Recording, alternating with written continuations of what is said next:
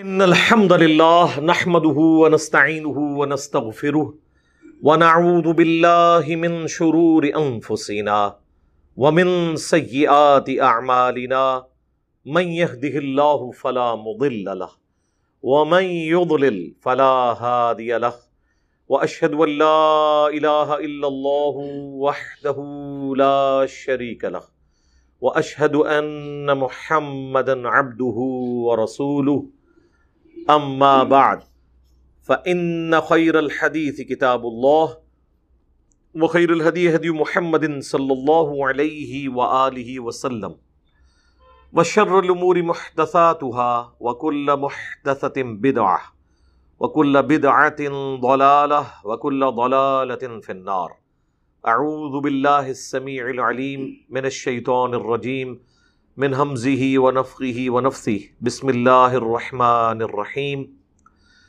رب اشرح لی صدری ویسر لی امری واحلل عقدۃ من لسانی یفقہوا قولی بسم اللہ الرحمن الرحیم ان اللہ وملائکتہ یصلون علی النبی یا ایہا الذین آمنوا صلوا علیہ وسلموا تسلیما اللہم صل علی محمد وعلی آل محمد کما صلیت علی ابراہیم وعلی آل ابراہیم انک حمید مجید اللہم بارک علی محمد وعلی آل محمد کما بارکت علی ابراہیم وعلی آل ابراہیم انک حمید مجید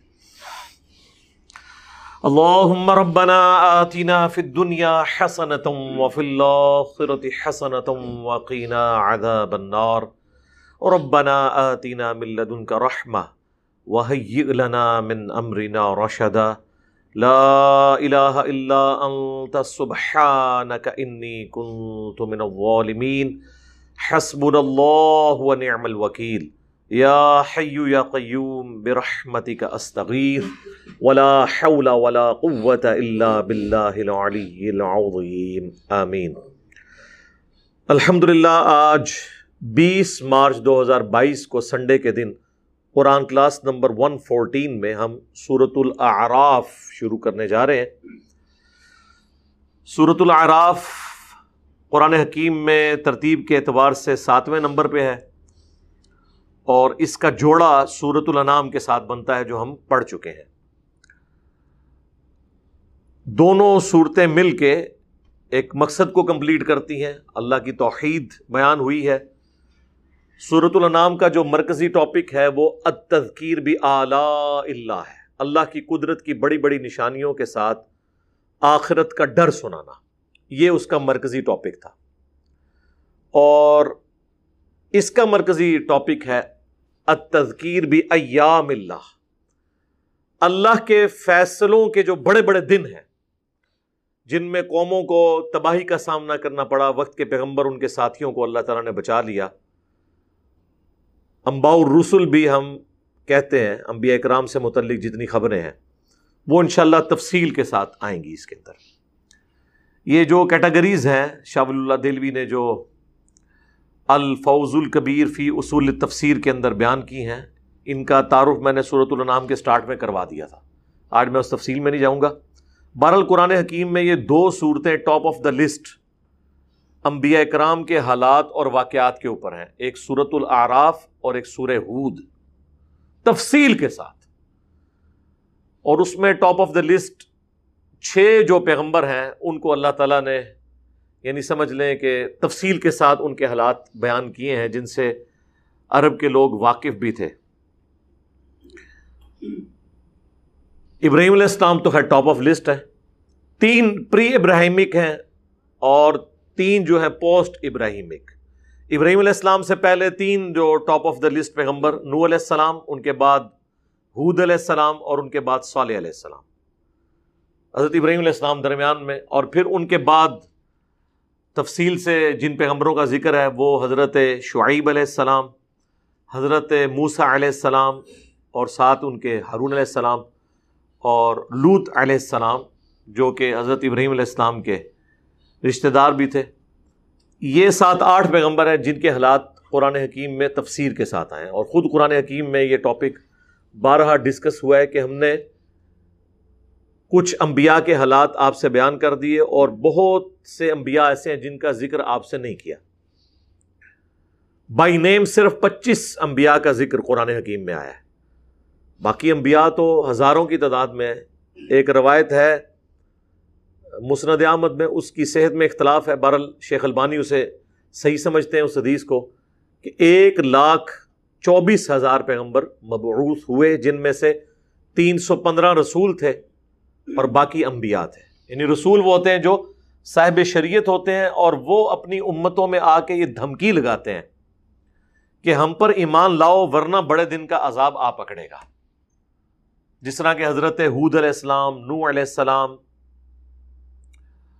صالح علیہ السلام، شعیب علیہ السلام، موسیٰ علیہ السلام، یہ سب وہ ہیں جو رسول ہیں، صاحب شریعت بھی ہیں، اور اسی لیے ان کو ہم رسول کہتے ہیں. وہ دھمکی لگاتے تھے. انبیاء کرام جو ہوتے ہیں نا، رسول تو صرف 315 ہیں، ہمارے محبوب صلی اللہ علیہ وآلہ وسلم بھی رسول تھے. انبیاء جو ہوتے ہیں وہ صرف رسولوں کی شریعت کے مجدد کے طور پر آتے ہیں. پیغمبر بھی ہوتے ہیں لیکن جو کوئی خرابیاں رسولوں کی شریعت میں آ جاتی ہیں ان کو وہ اوور کم کرتے ہیں. جس طرح کہ شریعت موسوی کے اندر حضرت عزیر علیہ السلام، حضرت دانیال علیہ السلام، حضرت داود علیہ السلام، حضرت سلیمان علیہ السلام، یہ وہ پیغمبر ہیں جو مجددین ہیں. شریعت وہی ہے جو نازل ہوئی ہے حضرت موسیٰ علیہ السلام کے اوپر، اسی کو وہ سمجھ لیں کہ اسٹیبلش کرنے کے لیے آئے. اس لیے آپ دیکھیں کہ انہوں نے اپنے مخالفین کے لیے کوئی اس طرح کی دھمکی ذکر نہیں کی. حضرت یوسف علیہ السلام کوئی دھمکی کا ذکر نہیں ملے گا، صرف دعوت توحید کا ذکر ملے گا. ہاں، ہمارے نبی علیہ السلام کی طرف سے جو دھمکی ملی مشرکین عرب کو، پورا مکی قرآن اس کے اوپر گواہ ہے. لیکن صرف اس کیس میں یہ ہوا کہ عذاب استیصال آسمان سے نازل نہیں ہوا، پتھروں کی بارش کی شکل میں یا طوفان کی شکل میں یا چنگھاڑ کی شکل میں، بلکہ سورہ التوبہ کی آیت نمبر 14 میں آیا کہ اللہ تعالیٰ اصحاب رسول صلی اللہ علیہ وآلہ وسلم کی تلواروں کو ان پہ مسلط کرے گا. یعنی قتال جو ہے نا بیسیکلی وہ عذاب استیصال تھا اس امت میں، جو رومنز کے اوپر بھی آیا، پرشینز کے اوپر بھی آیا، قادسیہ اور یرموک کے اندر، اور مشرکین عرب کے اوپر غزوہ حنین کی شکل میں، غزوہ بدر کی شکل میں، غزوہ خندق کی شکل میں آیا.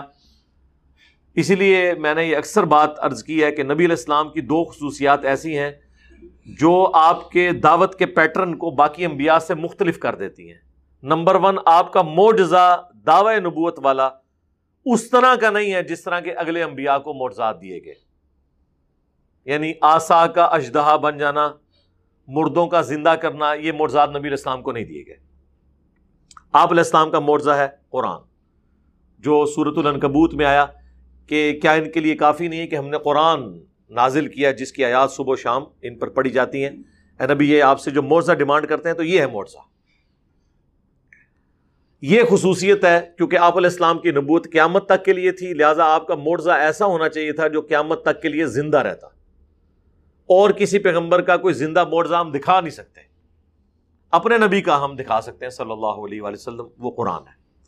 دوسری آپ کی خصوصیت، عذاب استیصال آپ کے کیس میں جہاد اور قتال کی شکل میں آیا ہے.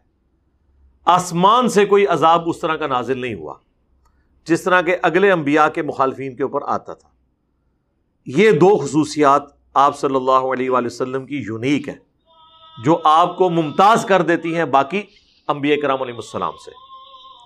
یہ ساری چیزیں اگر آپ کے ذہن میں ہوں گی نا، پھر آپ کو یہ سارے کے سارے معاملات بڑی آسانی کے ساتھ سمجھ آئیں گے کہ یہ ساری کی ساری جو چیزیں قرآن و سنت میں رپورٹ ہوئی ہیں، اللہ کے محبوب صلی اللہ علیہ وآلہ وسلم اور آپ صلی اللہ علیہ وآلہ وسلم کے جو مخالفین ہیں ان میں یہ فرق کیوں ہے.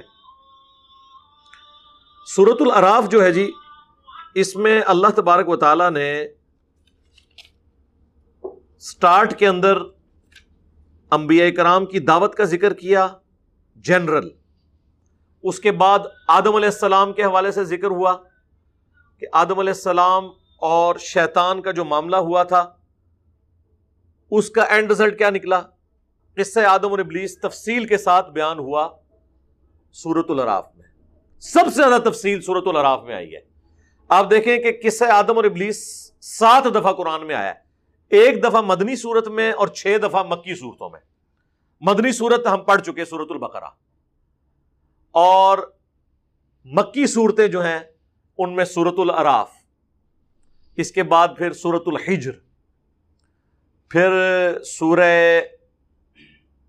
سعد، سورۃ الکہف، سورہ بنی اسرائیل اور سورہ طٰہٰ۔ یہ 6 مکی صورتیں ہیں جن میں قصہ آدم اور ابلیس آیا ہے، اور 7ویں مدنی صورت ہے سورۃ البقرہ، لیکن تفصیل سب سے زیادہ جس میں آئی ہے نا وہ سورۃ الاعراف ہے۔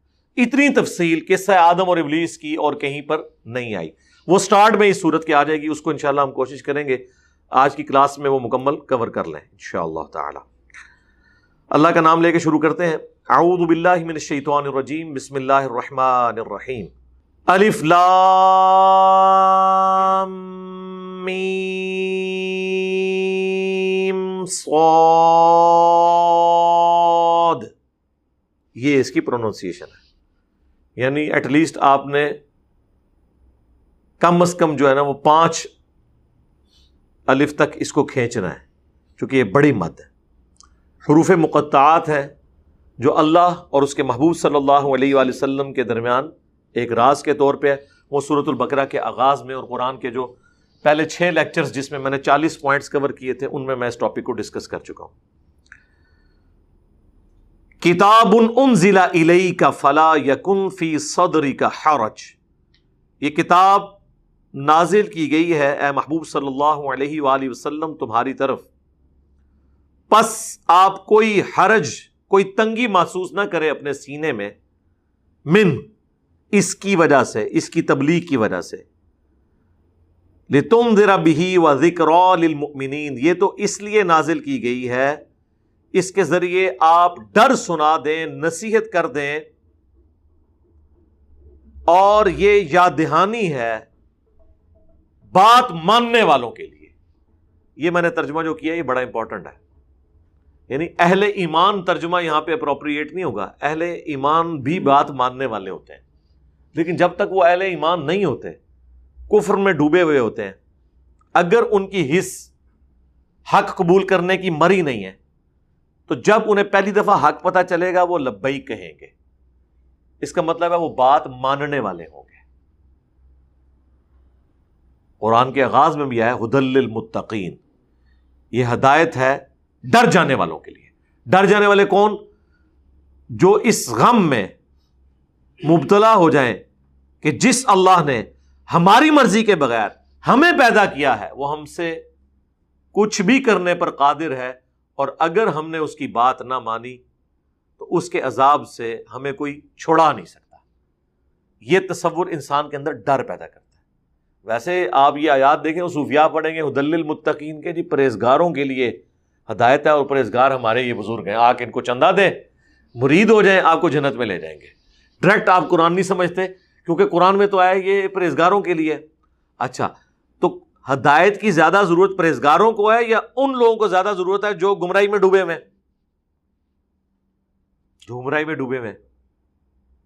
تو قرآن میں تو دوسری جگہ آیا ہے شہر رمضان الذی انزل فیہ القرآن، رمضان کا مہینہ ہے وہ جس میں قرآن نازل ہوا، ہدی للناس، پوری انسانیت کے لیے ہدایت ہے، وبینات من الہدی، اور اس میں ہدایت کے روشن دلائل ہیں، والفرقان، اور یہ حق اور باطل میں تمیز کرنے والی کتاب ہے۔ وہاں آیا ہدی للناس، تو متقین یا یہاں پر آیا مؤمنین، یہ وہ لوگ ہیں جو واقعی ڈر جائیں اس بات کے تصور سے کہ ہماری مرضی کے بغیر جس نے ہمیں پیدا کیا ہے، جس گاڈ کی ول کی وجہ سے ہم پیدا ہوئے ہیں، اگر ہم نے اس کی بات نہ مانی تو ہمارے ساتھ کچھ بھی کر سکتا ہے، تو وہ پھر حق بات کو قبول کر لیں گے۔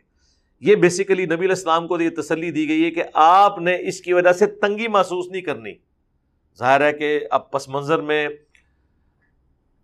13 سالہ مکی دور ہے، نبی علیہ السلام کی محنت ہے، اس کے باوجود بمشکل 125 بندے مسلمان ہوئے ہیں۔ ایک شریف آدمی کے دل میں تو بار بار یہ خیال آتا ہے نا کہ کہیں میری بات پہنچانے میں کوئی کمی تو نہیں رہ گئی کہ لوگوں نے بات قبول نہیں کی۔ تو نبی علیہ السلام کو بار بار مکی صورتوں میں یہ تسلی ملے گی کہ آپ کا کام صرف پہنچانا ہے. آپ سے ہم نہیں پوچھیں گے کہ لوگوں نے حق کیوں نہیں قبول کیا. اس کا کلائمیکس تو سورۃ البقرہ میں آیا کہ اے نبی ہم آپ سے اہل جہنم کے بارے میں بھی نہیں پوچھیں گے کہ لوگ آپ کی دعوت قبول نہیں کر رہے, اس کے سبب جہنم میں چلے گئے, تو اس میں آپ کا کوئی قصور نہیں ہے. فذکر بالقرآن من یخاف وعید سورہ قاف میں آیا, آخری آیت. پس آپ قرآن کے ذریعے نصیحت کیجئے جو اللہ کی دھمکی سے ڈرتا ہے اس کو. طٰہ ما انزلنا علیک القرآن لتشقی, ہم نے قرآن اس لیے نازل نہیں کیا کہ آپ مشقت میں پڑ جائیں. الا تذکرۃ لمن یخشی, ہاں یہ قرآن تو نصیحت نہیں ہے مگر اس کے لیے جو ڈرنے والا ہے, جو ڈرتا نہیں ہے نا سر, اسے قرآن کوئی ہدایت نہیں دے سکتا. یہ صرف ڈر جانے والوں کے لیے نصیحت ہے. فَلَعَلَّكَ بَاخِعٌ نَفْسَكَ عَلَىٰ آثَارِهِمْ إِن لَمْ يُؤْمِنُوا بِهَذَا الْحَدِيثِ أَسَفًا, تو کیا تم اپنی جان کو اس غم سے ہلاک کر لو گے اپنے آپ کو کہ لوگ اس کتاب کے اوپر ایمان نہیں لاتے. آپ کا کام کیا ہے؟ وما علینا الا البلاغ, بس. اور آپ دیکھیں اس میں دو دفعہ یہ چیز ذکر ہوئی ہے کہ یہ نصیحت ہے اور ڈر سنانا ہے. یہاں خوشخبری کا ذکر نہیں ہوا کیونکہ ڈومیننٹ جو پہلو ہے قرآن کا وہ تذکیر ہے, جو اس سے پہلی صورت میں بھی آیا وَأُوحِيَ إِلَيَّ هَذَا الْقُرْآنَ لِأُنذِرَكُمْ بِهِ وَمَنْ بَلَغَ, اے نبی تم فرماؤ قرآن میری طرف اس لیے وحی کیا گیا تاکہ اس کے ذریعے میں تمہیں بھی ڈر سنا دوں اور جس تک یہ بات پہنچے. ڈر کے بغیر چینج نہیں آتی جی, سیدھی سی بات ہے. آج اللہ کی طرف سے یہ اناؤنسمنٹ ہو جائے نا, یہ بالفرض ہے کہ جو میرے تابع فرمان ہوں, میرے پیغمبر کے ماننے والے ہوں صلی اللہ علیہ وآلہ وسلم, انہیں جنت ملے گی اور نافرمانوں کے لیے جہنم تو نہیں ہے لیکن جنت نہیں میں دوں گا. پھر تسی تک لو کہ وہ کام الٹ ہوندا ہے, سارے یہ جہنم کے ڈر کی وجہ سے ہی لوگ اللہ کی طرف مائل ہیں نا. تو یہ جہنم کا ڈر, اس کی تلوار نہ لٹکی بھی ہو تو صرف آخرت اور جنت کی خوشخبریاں سنانے سے کسی کو کوئی فرق نہیں پڑتا. اتبعوا ما انزل الیکم من ربکم, اے لوگو اتباع کرو اس کی جو تمہاری طرف نازل ہوا ہے تمہارے رب کی طرف سے, یعنی قرآن اور سنت, اسی کی ایکسپلینیشن. ولا تتبعوا من دونه اولیاء, اور مت پیروی کرو اللہ کو چھوڑ کر اولیاء اکرام کی. یہی لکھے نا, اور کیا لکھے؟ یہ اولیاء اللہ کا ذکر نہیں ہے, یہ شیاطین کے اولیاء کا ذکر ہے. شیاطین کے جو اولیاء ہیں, ان کے جو دوست ہیں, ان کے جو پشت پناہ ہیں, ان کے جو ساتھی ہیں, ان کا ذکر ہے. کہتے ہیں ولیوں نہیں مانتے جی, قرآن بھی ہو نا ولیوں نہیں مانتا.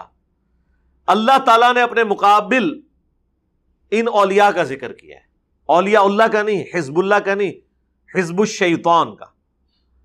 اور اس سے یہ بھی پتا چل گیا کہ قرآن کی مخالفت کے اوپر اولیاء کھڑے ہوئے ہیں. اور اولیاء سے مراد میں صحابہ اہل بیت کو نہیں لے رہا, ان کو لے رہا ہوں کہ جنہوں نے اپنی عبادت کروائی ہے قرآن و سنت کے مقابلے پر, جن کا جہاں وکھرا جہاں ہوتا ہے, اس کا ایک اپنا ہی جہاں ہوتا ہے. یہ وہ قلیلا ما تذکرون, بہت کم ہی تم نصیحت قبول کرتے ہو. یہ آیت یقین کریں جب بھی میں یہ آیت پڑھتا ہوں نا, یہ من دون ہی اولیاء, پیروی کرو قرآن کی اور من دون ہی اولیاء کی نہ کرو, تو جن کے بارے میں یہ کلیم کرتے ہیں وہ سارے میری نظروں کے اینڈ پھرنے شروع ہو جاتے ہیں. کدے چشتی رسول اللہ آ جاتا ہے, کدے اشرف علی رسول اللہ آ جاتا ہے, کدے عشت بہشت آ جاتی ہے, تو کدے کشف المحجوب آ جاتی ہے. من دون ہی اولیاء. وَكَم مِّن قَرْيَةٍ أَهْلَكْنَاهَا, اور کتنی ہی بستیاں ایسی تھیں جن کو ہم نے برباد کر دیا.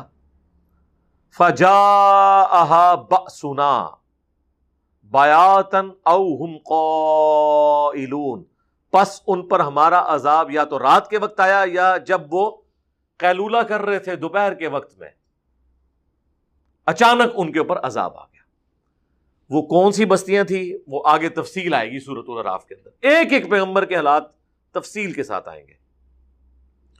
جن لوگوں کو سٹوریاں سننے کا بڑا شوق ہوتا ہے نا, کہانیاں, واقعات, بابوں کے, یہ وہ بابے ہیں جو اللہ نے حجت بنایا ہے دنیا پہ, یعنی پیغمبر. اوریجنل واقعات ہیں, یہ انبیاء کے واقعات بیان ہونے چاہیے.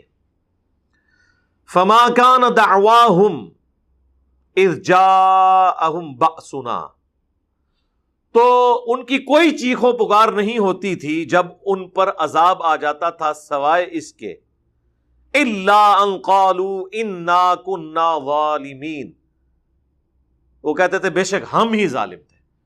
لیکن جب اس طرح عذاب آ جائے پھر تو ساروں نے مان لینا ہے. وہ تو فرعون نے بھی ڈوبتے ڈوبتے کہہ دیا تھا نا کہ میں رب موسیٰ اور ہارون کے اوپر ایمان لے آیا, میں بنی اسرائیل کے رب کے اوپر ایمان لے آیا, تو اللہ نے اس پہ کتنے سخت ورڈک دی تھی, الآن اب ایمان لے کے آیا جب موت سامنے نظر آئی ہے, اب کوئی فائدہ نہیں. جو جامعہ ترمذی میں حدیث ہے, موت کے غرغرے سے پہلے پہلے توبہ قبول ہے, اس کے بعد نہیں ہے. اب بڑی اہم آیت آ رہی ہے سورۃ الاعراف کی, آیت نمبر 6. یہ تو متقاضی ہے کہ پورا گھنٹہ گفتگو کی جائے, لیکن اس کے اوپر الگ سے میری کئی ایک ویڈیوز ریکارڈ ہیں. کیا انبیاء اکرام کا بھی قیامت کے دن حساب ہوگا؟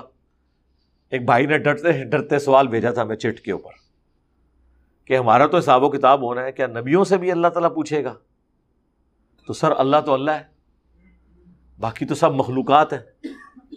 تو اس میں آپ دیکھیں, یہ وہ آیت پھر میں نے اس کے ثبوت میں پیش کی تھی. ویسے تو کئی ایک آیات ہیں, سورۃ المائدہ کا آخری رکوع پورا ہی عیسیٰ ابن مریم کی اور اللہ کی گفتگو ہے توحید کے حوالے سے. لیکن یہ سمجھ لیں جڑ جو ہے نا اس عقیدے کی قرآن میں اس آیت کے اندر ہے, فَلَنَسْأَلَنَّ الَّذِينَ أُرْسِلَ إِلَيْهِمْ, سو ہم ضرور پوچھیں گے ان سے جو بھیجے گئے تھے, جن کی طرف یعنی جو امتیں تھیں ان سے ہم پوچھیں گے, وَلَنَسْأَلَنَّ الْمُرْسَلِينَ, اور ہم ضرور پوچھیں گے رسولوں کو بھی. یعنی امتوں کی بھی جواب دہی ہوگی کہ تم نے پیغمبروں کی دعوت پہ لبیک کہا یا نہیں کہا, اور پیغمبروں سے بھی اللہ پوچھے گا کہ تم نے ہمارا پیغام پہنچایا یا نہیں پہنچایا. یعنی دونوں کا حساب ہوگا, صرف امتیوں کا نہیں ہونا, پیغمبروں کا بھی. حالانکہ اللہ کو تو پتہ ہے کہ پیغمبروں نے پہنچا دیا, امتوں نے قبول نہیں کیا سوائے چند ایک لوگوں کے, لیکن پھر بھی حساب و کتاب تو ہونا ہے. اور بلکہ انبیاء کرام نے پھر امتوں کے حق میں یا ان کے خلاف گواہی دینی ہے. اسی کانٹیکسٹ میں وہ آیت ہے نا سورہ النساء کی آیت نمبر 41, جو بخاری اور مسلم دونوں میں حدیث ہے. اس کانٹیکسٹ میں کہ عبداللہ ابن مسعود کہتے ہیں کہ نبی صلی اللہ علیہ وآلہ وسلم ممبر پہ تھے اور آپ نے مجھے اپنے قریب بلایا اور کہا عبداللہ آؤ ہمیں قرآن سناؤ. حدیث بخاری میں بھی ہے, مسلم میں بھی. تو کہتے ہیں میں نے عرض کیا اللہ کے نبی علیہ السلام, قرآن تو آپ پہ نازل ہوا ہے, میں آپ کو قرآن سناؤں؟ تو آپ نے فرمایا مجھے دوسروں سے قرآن سن کر لطف آتا ہے. تو عبداللہ ابن مسعود رضی اللہ تعالیٰ عنہ کہتے ہیں کہ میں نے سورۃ النساء کی تلاوت شروع کی. آپ حضور علیہ السلام کا شوق دیکھیں,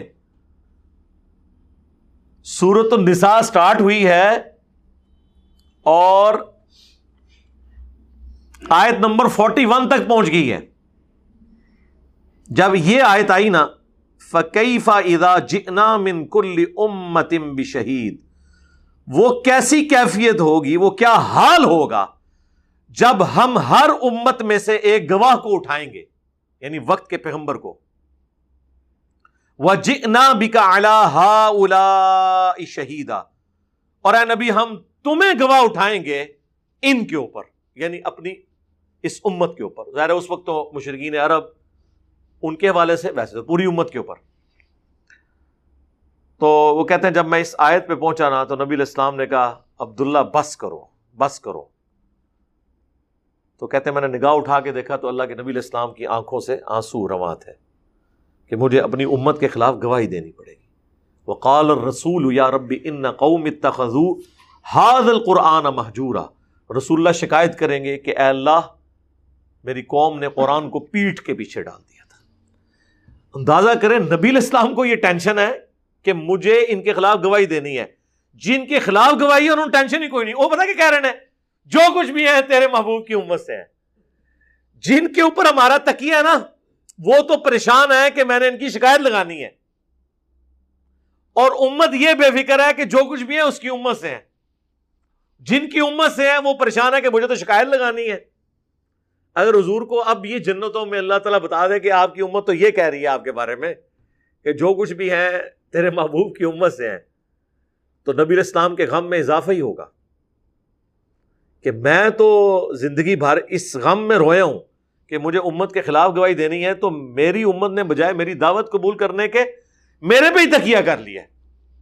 جو بخاری مسلم دونوں میں حدیث ہے نا, نبی علیہ السلام نے زکوٰۃ کے کانٹیکسٹ میں فرمایا کہ دیکھنا ایسا نہ ہو کہ قیامت والے دن کسی کی گردن پہ اس کا اونٹ سوار ہو جس کی اس نے زکوٰۃ دنیا میں نہیں دی تھی,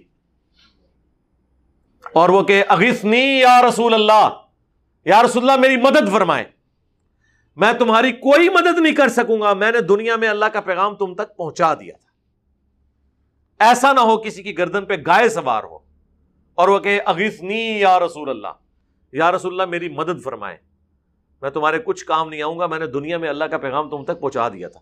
پھر آپ علیہ السلام نے ایک ایک چیز گنوائی اس حوالے سے, اور یہ اغثنی یا رسول اللہ اس حدیث میں الفاظ ہیں جس کا بیج انجمن طلباء اسلام بریلویوں کی جماعت ATI جس کی ابھی باقیات الصالحات وہ اسلامیہ یونیورسٹی بہاولپور میں رہ گئی ہے, باقی تو پورے ملک سے وہ ختم ہو چکی ہے.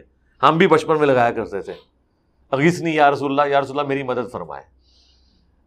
پوری حدیث ہے کہ جدو اسی کہاں گے نا اللہ نبی کہیں گے میں نے تیرے کوئی کام نہیں آنا, میں نے دنیا پیغام پہنچا دیا تھا. یعنی آپ دیکھیں بات جدھر یہ موجود ہے کچھ اور اس میں لکھا ہوا ہے, انہوں نے کچھ اور نکال لیا. بخاری اور مسلم دونوں میں حدیث ہے, اے میری بیٹی فاطمہ میرے مال سے جو کچھ لے لینا ہے وہ لے لو دنیا میں, آخرت میں اگر اللہ کے حضور پکڑی گئی تو میں تمہارے کچھ کام نہیں آؤں گا. بلکہ پوری حدیث تو اس طرح نبی علیہ السلام نے پہلے اپنے چچا کو کہا, پھر اپنی پھوپھی کو کہا, ایک ایک رشتہ دار کو. وہ سورہ الشعراء کی آیات نازل ہوئی نا کہ آپ اپنے قریبی رشتہ داروں کو ڈر سنائیے. پھر حضور علیہ السلام نے کہا اے نبی کے چچا عباس میرے مال سے جو کچھ لینا ہے لے لے, اگر اللہ نے تجھے پکڑ لیا میں تیرے کچھ کام نہیں آؤں گا. اے اللہ کے نبی کی پھوپھی صفیہ میرے مال سے جو کچھ لینا ہے وہ لے لے. ایک ایک کا نام لیا. اس کے اینڈ پہ آتا ہے کہ اے نبی کی بیٹی فاطمہ. سب سے جگری رشتہ یہی ہو سکتا تھا نا, جو کچھ لینا ہے لے لے, لیکن آخرت میں اگر اللہ نے پکڑ لیا میں تیرے کچھ کام نہیں آؤں گا. تو نبی علیہ السلام تو امت کو بتا گئے. بخاری مسلم دونوں میں یوم النہر کا جو خطبہ ہے حجۃ الوداع کے موقع پر, یوم عرفہ کا خطبہ بھی آیا ہے مسلم شریف میں, اور بخاری مسلم دونوں میں اس سے اگلے دن آپ نے قربانی کے دن جو خطبہ دیا ہے نا منا کے میدان کے اندر, ایک تو عرفات والا ہے نا ایک منا والا ہے, وہ بڑا تفصیلی ہے جو آپ نے عید والے دن دیا تھا منا کے میدان کے اندر. اسے کہا جاتا ہے یوم النحر کا خطبہ. وہ بخاری میں بھی ہے مسلم میں بھی ہے, مشکات میں بھی آپ کو حج والے چیپٹر میں مل جائے گا, جس میں آپ علیہ السلام نے فرمایا کہ زمانہ گھوم گھما کر وہیں پر واپس آ گیا ہے کہ جہاں پر اللہ تعالیٰ نے اس زمانے کو تخلیق کیا تھا کہ سال کے 12 مہینے ہیں جن میں سے 4 حرمت والے ہیں. وہ مشرکین عرب جو جنگیں لڑنوں کے چکر میں ان مہینوں کو آگے پیچھے کر دیتے تھے نا, تو وہ اتنی دفعہ آگے پیچھے کیا کہ وہ آئٹریشنز پرفارم ہو کے اپنی اصلی جگہ پہ آ گیا جس سال نبی علیہ السلام نے حج کیا. اور پھر آپ علیہ السلام فرمایا کہ آج کا دن کون سا ہے؟ صحابہ نے کہا اللہ اور اس کا رسول بہتر جانتے ہیں. حالانکہ صحابہ کہتے ہیں ہمیں پتہ تھا لیکن ہمیں گمان ہوا کہ شاید اللہ کے نبی علیہ السلام آج کے دن کا کوئی اور نام رکھتے ہیں. فرمایا یہ مہینہ کون سا ہے؟ سب نے کہا اللہ اور اس کا رسول بہتر جانتے ہیں. یہ شہر کون سا ہے؟ سب نے کہا اللہ اور اس کا رسول بہتر جانتے ہیں. پھر نبی علیہ السلام نے پوچھا کہ کیا یہ یوم النحر قربانی کا دن نہیں ہے؟ سب نے کہا بھلا یا رسول اللہ. کیا یہ ذوالحجہ کا حرمت والا مہینہ نہیں ہے؟ سب نے کہا بلا یا رسول اللہ. کیا یہ شہر مکہ نہیں ہے حرمت والا؟ بلا یا رسول اللہ صلی اللہ علیہ وسلم. آپ نے فرمایا جس طرح یہ مہینہ آج کا دن اور یہ شہر اللہ کے حضور عزت اور حرمت والا ہے نا, اسی طرح ایک مؤمن کے لیے دوسرے مؤمن کی جان، مال، عزت، آبرو، حرمت ہے۔ اب خانہ کعبے کی توہین کا کوئی نہیں سوچتا، لیکن کسی کے حق دبا لینے کو لوگ چھوٹا گناہ سمجھتے ہیں۔ یعنی جس طرح تم یہ ان حقوق اللہ کو اتنا بڑا سمجھ رہے ہو نا، اسی طریقے سے اللہ کے نزدیک حقوق العباد کا معاملہ بھی بہت سینسٹیو ہے۔ پھر آپ نے فرمایا جب قیامت والے دن اللہ تم سے میرے بارے میں پوچھے گا کہ میں نے کیا اپنے رب کا پیغام تم تک پہنچا دیا، تو تم کیا جواب دو گے؟ سب نے کہا یا رسول اللہ، آپ نے پیغام پہنچا دیا، آپ نے حق ادا کیا، آپ نے ہماری بڑی خیر خواہی فرمائی۔ پھر نبی علیہ السلام نے 3 دفعہ آسمان کی طرف انگلی کی اور پھر صحابہ کی طرف، اللہم اشہد، اللہم اشہد، اللہم اشہد، اے اللہ گواہ رہنا، گواہ رہنا، گواہ رہنا۔ یہ مان رہے ہیں اس بات کو کہ میں نے تیرا پیغام ان تک پہنچا دیا، کیونکہ اللہ کے نبی کو پتا تھا کہ مجھ سے بھی اللہ نے پوچھنا ہے، فَلَنَسْأَلَنَّ الَّذِينَ أُرْسِلَ إِلَيْهِمْ وَلَنَسْأَلَنَّ الْمُرْسَلِينَ۔ پھر نبی علیہ السلام نے فرمایا کہ اب یہ تمہاری ذمہ داری ہے کہ جو پیغام تم تک پہنچا ہے ان لوگوں تک پہنچا دو جو یہاں پر موجود نہیں ہیں، اور بسا اوقات جسے بات پہنچائی جا رہی ہوتی ہے وہ زیادہ یاد رکھنے والا ہوتا ہے بنسبت اس کے کہ جو بات پہنچا رہا ہوتا ہے۔ اور یہ بات پھر صحیح ثابت ہوئی، جن لوگوں تک دین اسلام کی دعوت پہنچی انہوں نے زیادہ شد و مت کے ساتھ اسے قبول کیا۔ آج بھی آپ دیکھ لیں دنیا میں 80% مسلمان جو ہے نا وہ نان عرب ہیں، عرب تو 20% ہے جن کی زبان میں نازل ہوا تھا۔ اس وقت بھی آلموسٹ 1.5 کروڑ عربی ایسے ہیں جن کی زبان بائی برتھ عربک ہے، لیکن وہ کرسچن ہے، نہیں ہدایت ملی، آج تک نہیں ملی بھی، ان کی زبان کے اندر ہے۔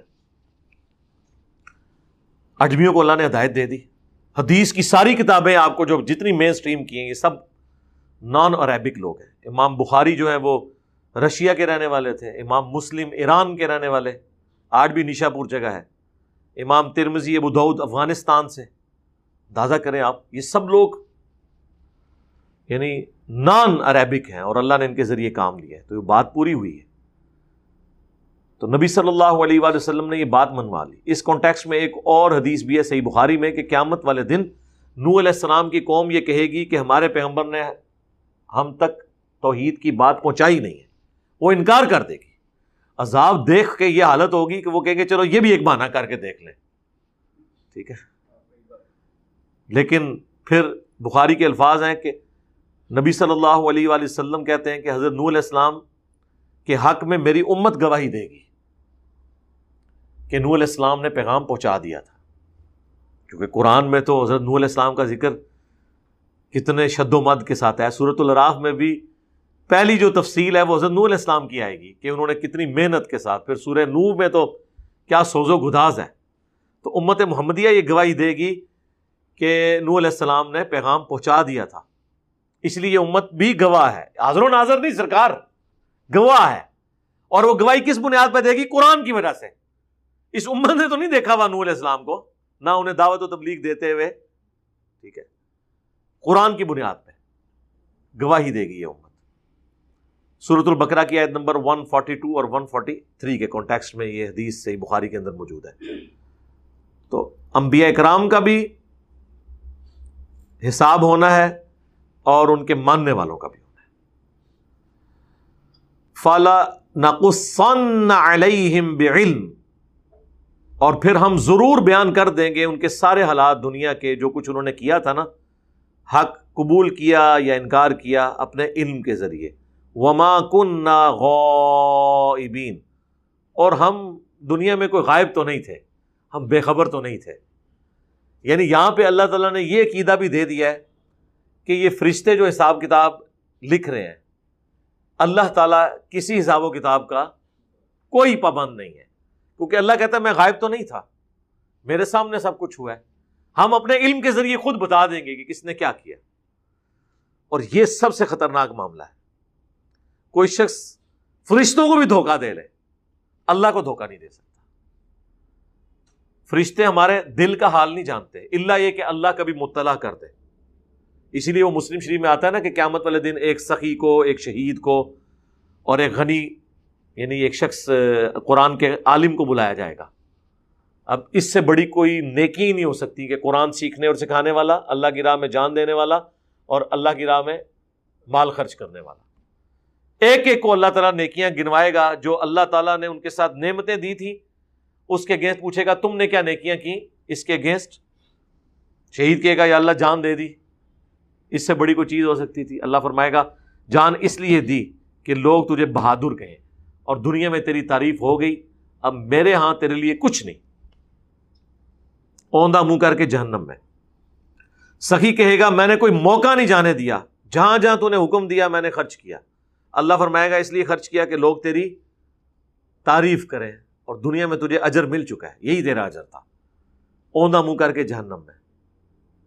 قرآن کا قاری کہے گا یعنی آپ کے رحمہ اللہ مدعا ذلو ہو دامت برکات و مالیہ شیخ القرآن, ٹھیک ہے, استاذ العلماء, یا اللہ ہم نے تو قرآن سیکھا اور سکھایا. اللہ فرمائے گا اس لیے تاکہ لوگ تمہیں بڑا علامہ کہیں, تمہاری تعریف کریں, اور دنیا میں ہو چکی, اب میرے پاس تمہارے لیے کوئی اجر نہیں.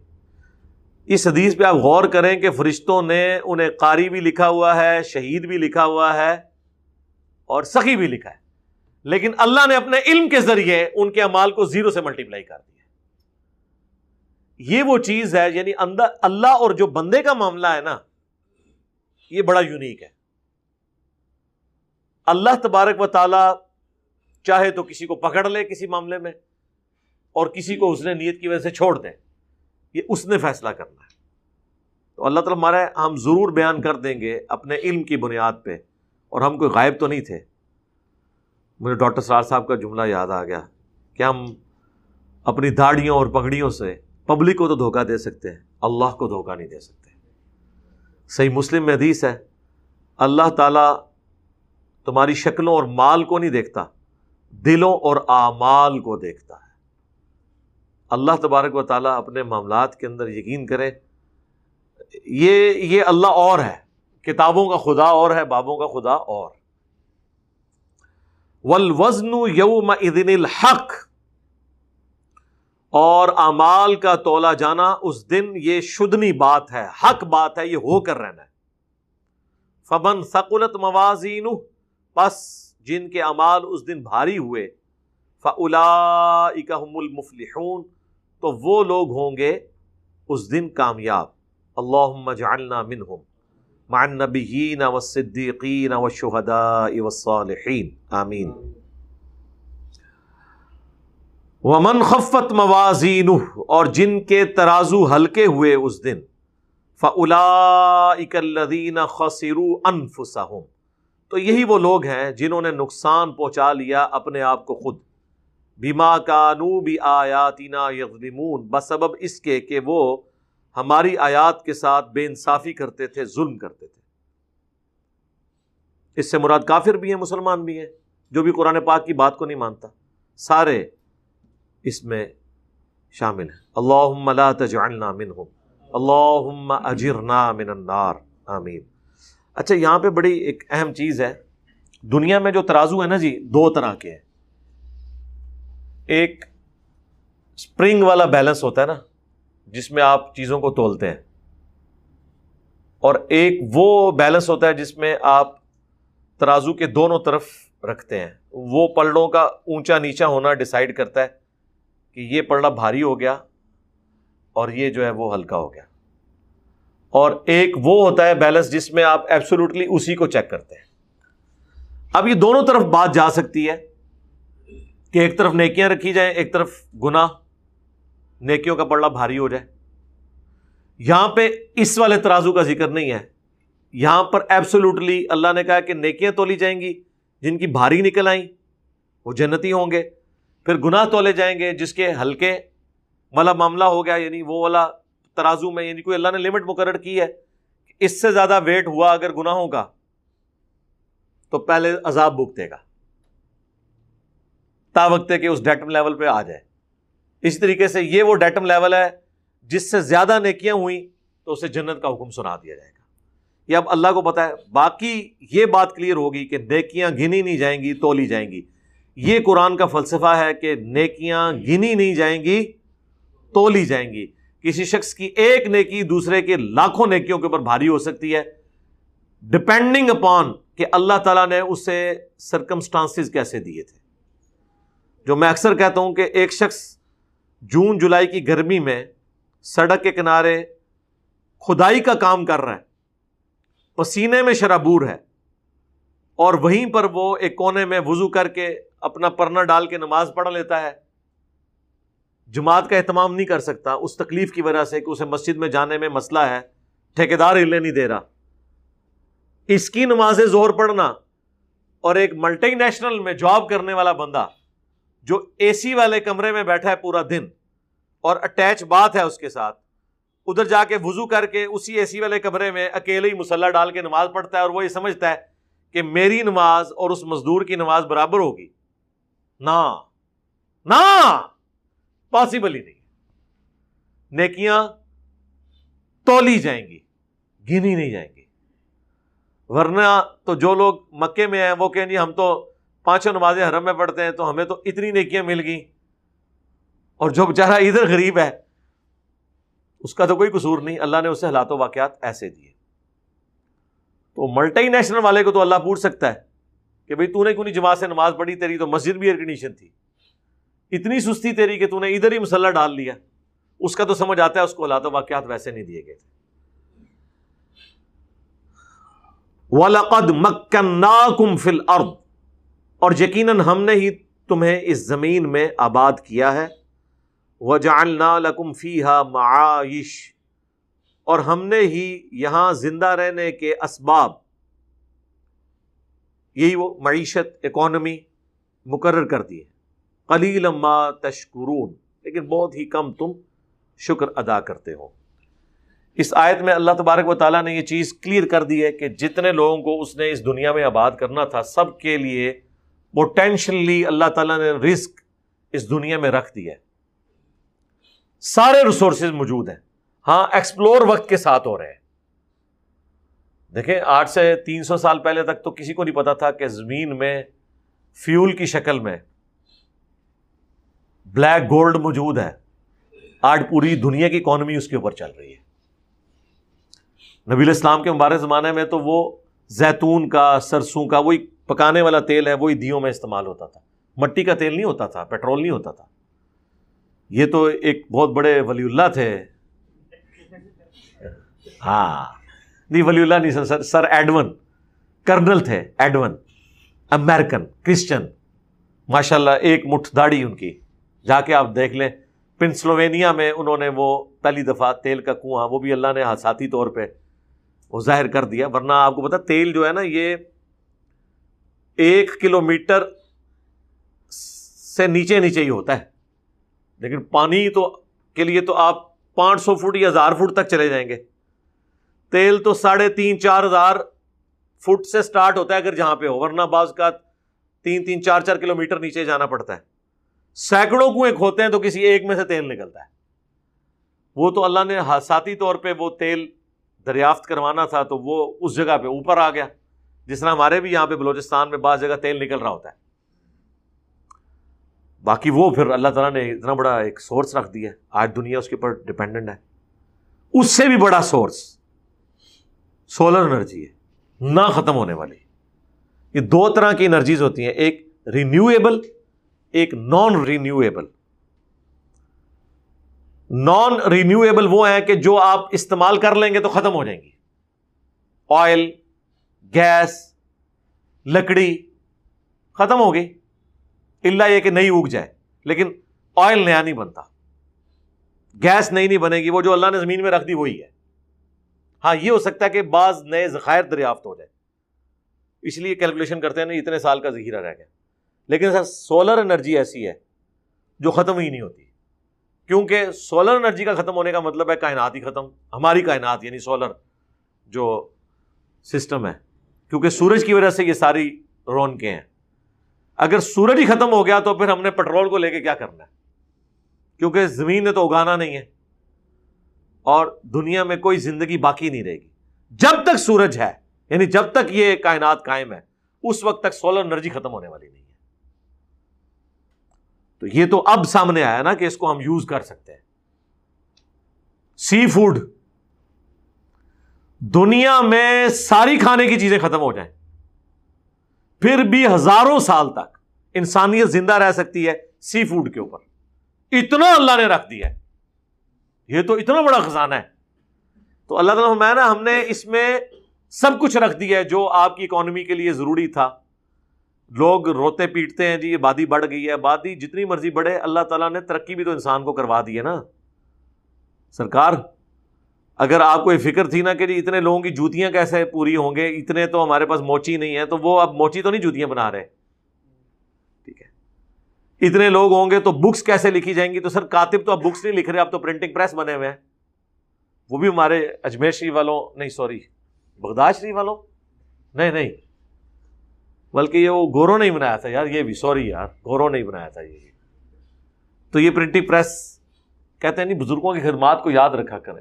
جی ہم یاد رکھتے ہیں, اللہ تعالیٰ ان گوروں کو جزائے خیر دے اگر وہ ایمان پہ دنیا سے گئے ہیں کہ جنہوں نے ہمیں بخاری مسلم قرآن کے پرنٹنگ پریس بنا کے دیے. تو ان کی بھی بڑی خدمات ہیں دین کے لیے. تو یہ اگر پرنٹنگ پریس نہ ہوتے تو آج یہ ساری چیزیں پوری ہونی تھی. کپڑے ہی نہیں پورے ہونے تھے سرکار. ہاں جی, یہ آج آپ اگر دنیا میں امیجن کریں تو لوگ پتے ہی پھر باندھے ہوئے ہوں گے نا اگر یہ سارے کی ساری یہ مشینیں ختم ہو جائیں جو ہمارے بزرگان دین نے کسی زمانے میں پلے وقت انہوں نے بناتی ہیں سن مشینہ. ہاں کوئی نہیں, کوئی شے بنائی نے سوائے پھر کے بنانے تھے. انہوں نے کیا گنتی پوری کرنی ہے, سی اپنی زندگی پوری کر کے جانی ہے. تو یہ ساری چیزیں اللہ تعالیٰ نے زمین کے اندر رکھ دی ہیں. میں نے مسئلہ نمبر 103 اسی رزق کے اوپر ریکارڈ کروایا تھا. رزق کی ٹینشن لینے والا معاملہ نہیں ہے, ایفرٹ ضرور پٹ کرنی ہے. ظاہر ہے ساتھ ساتھ ایفرٹ پٹ ہوئی ہے نا. جہاں پر آپ سمجھ لیں ایک کنال زمین کے اوپر جو گندم یعنی آج کے زمانے پہ آپ کھادوں کے ذریعے اور یہ ٹیکنالوجی کے ذریعے حاصل کر رہے ہیں, اگلے وقتوں میں تو آپ 50 کنال سے اتنا نہیں حاصل کر سکتے تھے. تو یہ ترقی تو ہوئی ہے نا. میڈیکل کی فیلڈ میں تو کتنی ترقی ہوئی ہے. میں یعنی سب سے زیادہ جو چیز سمجھتا ہوں نا انسانیت کی اچیومنٹ ہے وہ میڈیکل کی فیلڈ ہے. جناب ہر 100 میں سے 30-40 عورتیں جو ہیں وہ مر جایا کرتی تھیں ڈلیوری کے دوران. گاؤں ایریا میں تو بہت زیادہ یہ صورتحال ہوتی تھی. آج ہزاروں میں کوئی ایک, ہر چیز کنٹرول کر لی ہے, اللہ نے سکھایا نا. اور آنکھوں کا علاج تو آلموسٹ آپ سمجھ لیں ایوالو ہو گیا.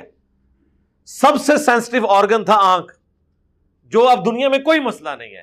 کالا موتیا ہے, سفید موتیا ہے, نظر آپ کی رہ گئی ہے, جو بھی ہے آپریشن ہو جاتا ہے, اینک لگ جاتی ہے, آنکھیں تک ریپلیس ہو جاتی ہے. اس ایشو کو تو کل کر دیا جو سب سے سینسٹیو آرگن تھا. ظاہر ایک زندگی ہے نا جی آنکھیں. بائی پاس بھی میڈیکل کی فیلڈ میں ترقی ہو گئی ہے. لا علاج بیماریوں کے علاج آ گئے ہیں, ویکسین تیار ہو گئی ہیں. یہ اللہ تبارک و تعالیٰ نے ساری ترقی کروائی ہے. اور آبادی کے اعتبار سے آپ دیکھیں بھینسیں, گائے, بکریاں آرگنائز طریقے سے آپ فارم ہاؤسز میں پالی جاتی ہیں. آج اگر پولٹری فارم نہ ہو تو یہ مرغی کا گوشت 300-400 روپے جو کلو ہے نا, یہ آپ کو 4000 روپے کلو بھی نہ مل رہا ہو.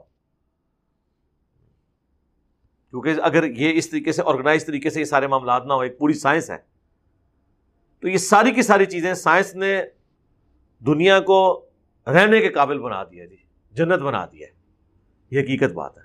اور میرے خیال ہے جنت کی اللہ تعالیٰ نے ایک جھلک دنیا میں کروا دی ہے اس دور کے اندر. اگلے لوگوں کی تو زندگی کتنی مشکل تھی, ان کی ٹوٹل زندگی اس سے ہوتی تھی کہ سال کے دانے پورے ہو جائیں. ذرا سورہ یوسف تو پڑھیں, پوری زندگی کس کے گرد گھوم رہی ہے؟ دانے پورے کرنے کے اوپر. قید پڑ گیا ہے, فصلیں نہیں اگائیں گی, جاؤ دوسرے ملک میں سے اتنی گندم لے آؤ کہ سال گزر جائے. کوئی انٹرنیٹ نہیں سرکار ضرورت, کوئی گاڑیاں ضرورت نہیں ہے, کوئی ون سمنے کپڑے ضرورت نہیں ہے. بس دو وقت کی روٹی پوری ہو جائے, سکون سے بس زندگی گزرے. لیکن آج آپ دیکھیں روٹی تو شاہی کوئی نہیں, کہتے ہیں روٹی تو چھاڑ دیو اگے دی گال کرو. ہاں جی روٹی نہ بھی ملے انٹرنیٹ ڈسکنیکٹ نہیں ہونا چاہیے. ٹھیک ہے, ایون اب تو یہ میں کہتا تھا نا بجلی سب سے بڑی ضرورت ہے کسی زمانے میں, یعنی انسان کی بنائی ہوئی چیزوں میں سب سے امپورٹنٹ چیز جو ہے نا ڈسکوریز میں وہ الیکٹریسٹی ہے. اگر آپ کہنا کہ کوئی ایک چیز ایسی بتائیں جو انسان نے ڈسکور کی ہو اور آج وہ نیچر بن چکی ہو ہماری, تو وہ بجلی ہے. اس کے بغیر گزارا ہی نہیں ہے, کیونکہ دنیا کا سارا کاروبار اس کے اوپر چل رہا ہے, بجلی کے اوپر. لیکن یہ بجلی کے برابر اگر کوئی چیز آگے کھڑی ہو گئی ہے نا تو وہ انٹرنیٹ ہے, اگرچہ وہ بھی بجلی کے اوپر ہی چل رہا ہے.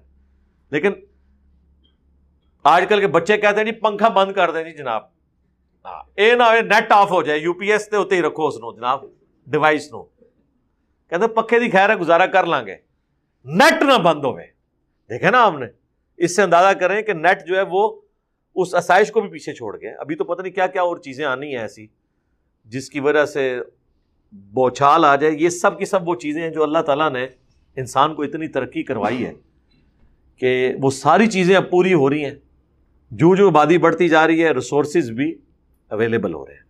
باقی آپ کو جو مہنگائی اور کس پرسی کی زندگی اپنے مسلمان ملکوں میں, پاکستان میں یا تھرڈ ورلڈ کنٹریز میں نظر آتی ہیں, یہ قیامت کی نشانیاں, یہ سر صرف ادھر ہی قیامت آئی ہوئی ہے. ہاں جی, ہاں یورپ امریکہ میں تو قیامت کے بعد جنت بھی مل چکی ہوئی ہے. ہاں اوتھے کوئی قیامت کی نشانی پوری نہیں ہو رہی.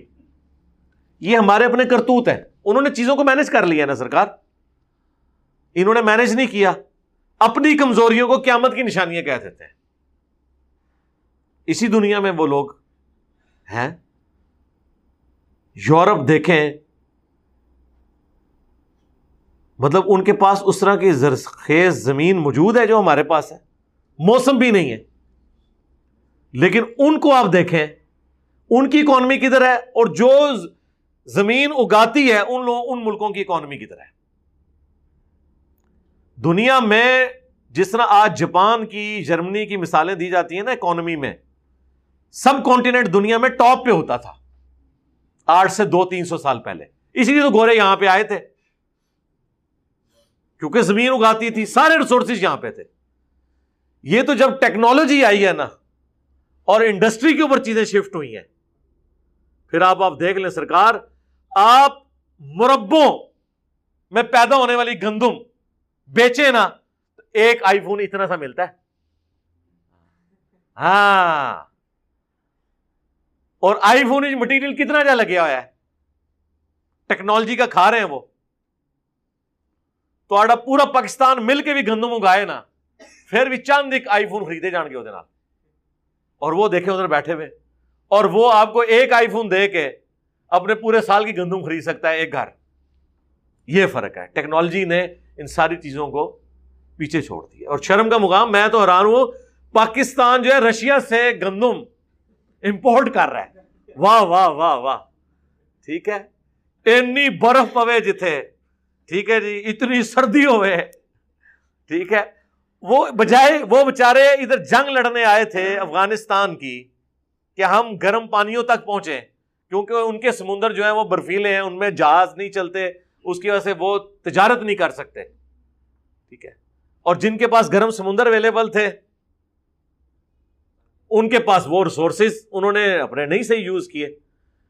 اب تو یہ حیران کن بات ہے کہ وہ لوگ گندم ہمیں دے رہے ہیں کہ لو سر, اے لو کھاؤ. ٹھیک ہے, مجھے تو لگتا ہے at the end of the day ہم لوگ شاید یوزر ہی رہ جائیں.